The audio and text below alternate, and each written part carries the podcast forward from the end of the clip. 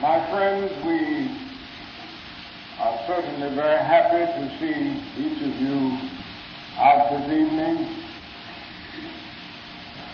We are here this evening for serious business. We are here in a general sense because first and foremost, we are American citizens. And we are determined to apply our citizenship to the fullness of its meaning. We're here also because of our love for democracy, because of our deep-seated belief that democracy transformed from thin paper to thick action is the greatest form of government on earth. But we are here in a specific sense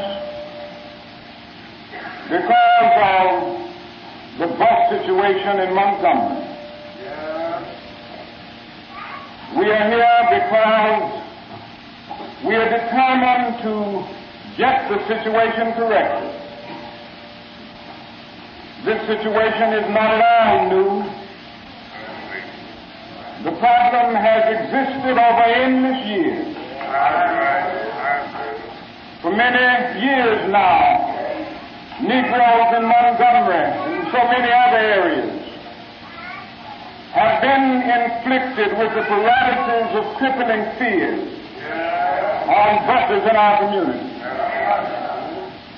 So many occasions, Negroes have been intimidated and humiliated and oppressed because of the sheer fact that they were Negroes. I don't have time this evening to go into the history of these numerous cases. Many of them now are lost in the thick fog of oblivion. But at least one stands before us now with glaring dimensions. Just the other day, just last Thursday to be exact, one of the finest citizens in Montgomery, not one of the finest Negro citizens, but one of the finest citizens in Montgomery, was taken from a bus and carried to jail and arrested because she refused to get up to give her seat to a white person. Now the press would have us believe that she refused to leave a reserved section for Negroes. But I want you to know this evening that there is no reserved section. The law has never been clarified at that point. Now I think I speak with legal authority, not that I have any legal authority, but I think I speak with legal authority behind me. That the law, the ordinance, the city ordinance has never been totally clarified. Mrs. Rosa Parks is a fine person, and since it had to happen, I'm happy that it happened to a person like Mrs. Parks. And nobody can doubt the boundless outreach of her integrity. Nobody can doubt the height of her character. Nobody can doubt the depth of her Christian commitment and devotion to the teachings of Jesus. And I'm happy since it had to happen. It happened to a person that nobody can call a disturbing factor in the community. Mrs. Parks is a fine Christian person, unassuming, and yet there is integrity and character there. And just because she refused to get up, she was arrested. You know, my friends, there comes a time when people get tired of being trampled over by the iron feet of oppression.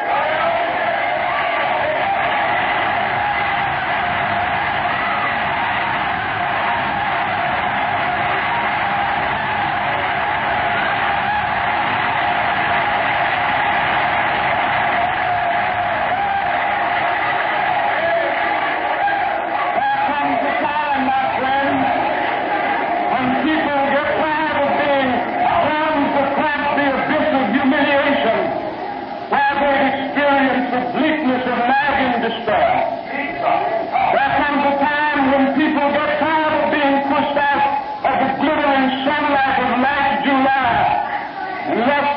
the midst of piercing chill of an alpine November.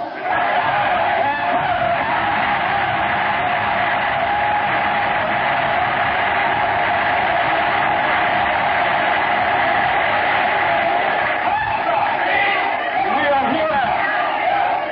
here this evening because we are tired now.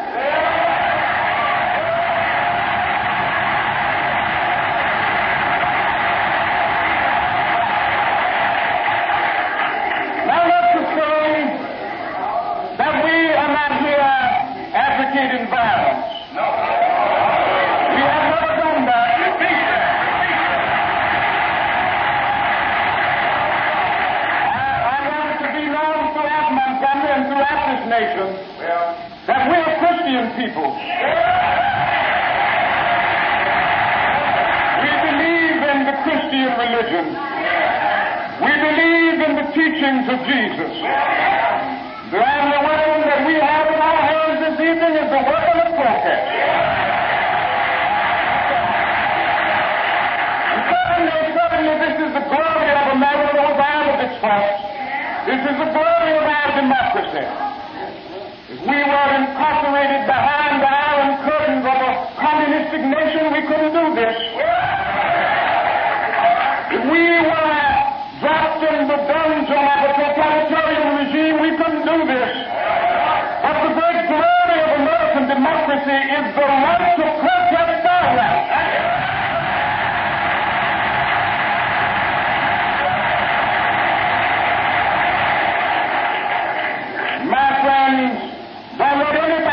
Make us feel that we ought to be compared in our actions with the Ku Klux Klan or with the White Citizens Council.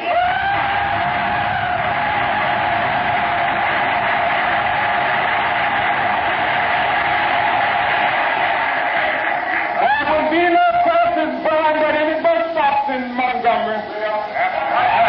There will be no white persons pulled out of their homes and taken out on some distant world and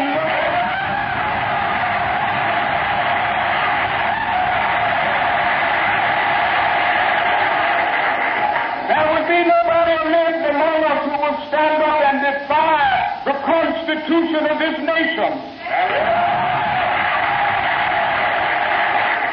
We only assemble here because of our desire to see right exist. My friends, I want it to be known that we are about to work with real and bold determination to gain justice and the buses in the city.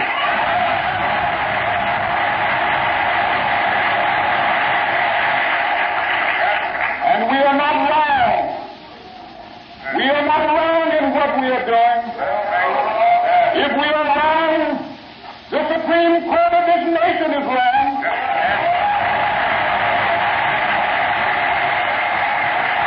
If we are wrong, the Constitution of the United States is wrong. If we are wrong, God Almighty is wrong.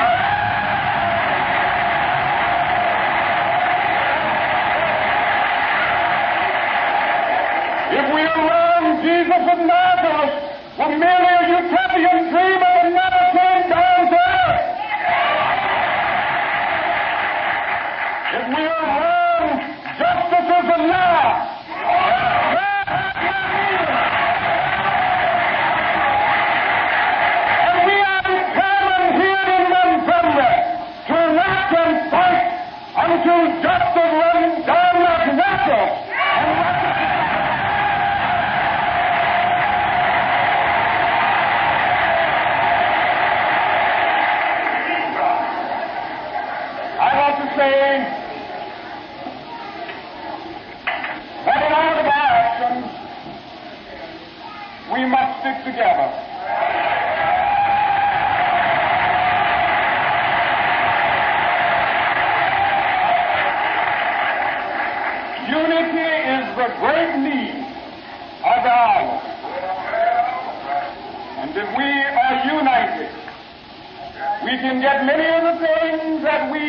Not only desire, but which we justly deserve. not be frightened. We are not afraid of what we are doing, because we are doing it within the law. There is never a time in our American democracy that we must ever think we are wrong when we protest. We reserve that right. When labored all over this nation came to see that it would be trampled over by capitalistic powers, it was nothing wrong with labor getting together and organizing and protesting for its rights. We, the disinherited of this land, we who have been oppressed so long, are tired of going through the long night of captivity. And now we are reaching out for the daybreak of freedom and justice and equality.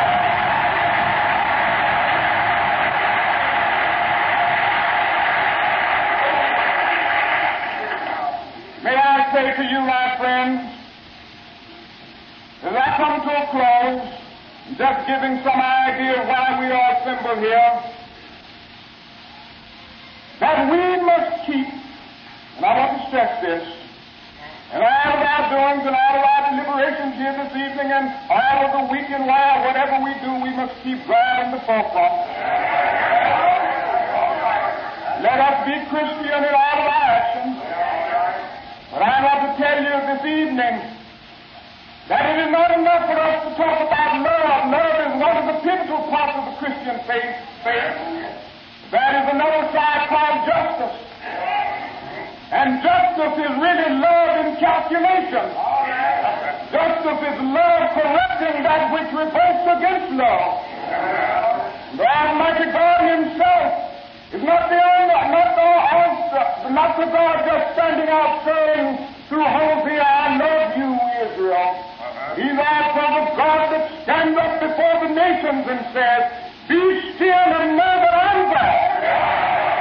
That if you don't obey me, I will break the backbone of your power. Shut you out of the orbit of your international and national relationship. And in destroying love is always just. And we are only using the tools of justice. Not only are we using the tools of persuasion, but we've come to see that we've got to use the tools of coercion. Not only is this thing a process of education, but it is also a process of legislation.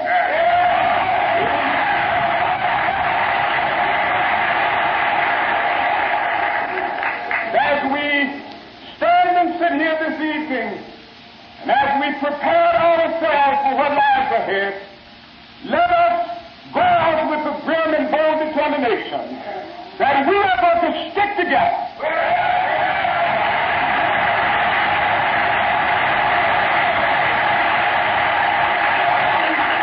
We are going to work together.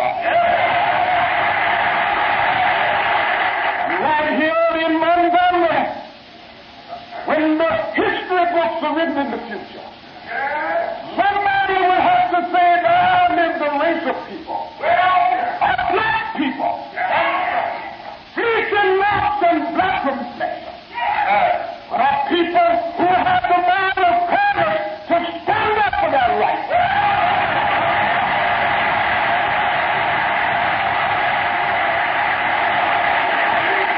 And thereby they injected a new meaning into the veins of history and of civilization. And we are going to do that.